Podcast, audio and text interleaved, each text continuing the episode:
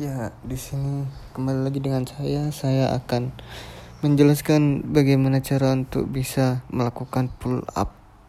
Pull up untuk mendaftar sekolah.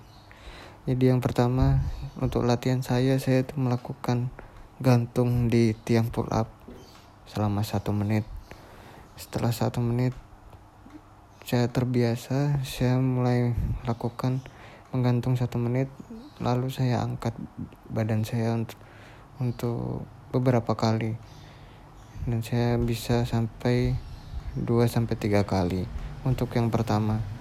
Dan yang seterusnya saya tidak lagi menggantung selama satu menit. Untuk latihan kedua saya tambahi dengan latihan gym dan juga ekstra lainnya sehingga saya bisa melakukan pull up dengan baik. Setelah beberapa bulan, saya dapat melakukan pull up hingga 15 kali sampai 20 kali. Terima kasih.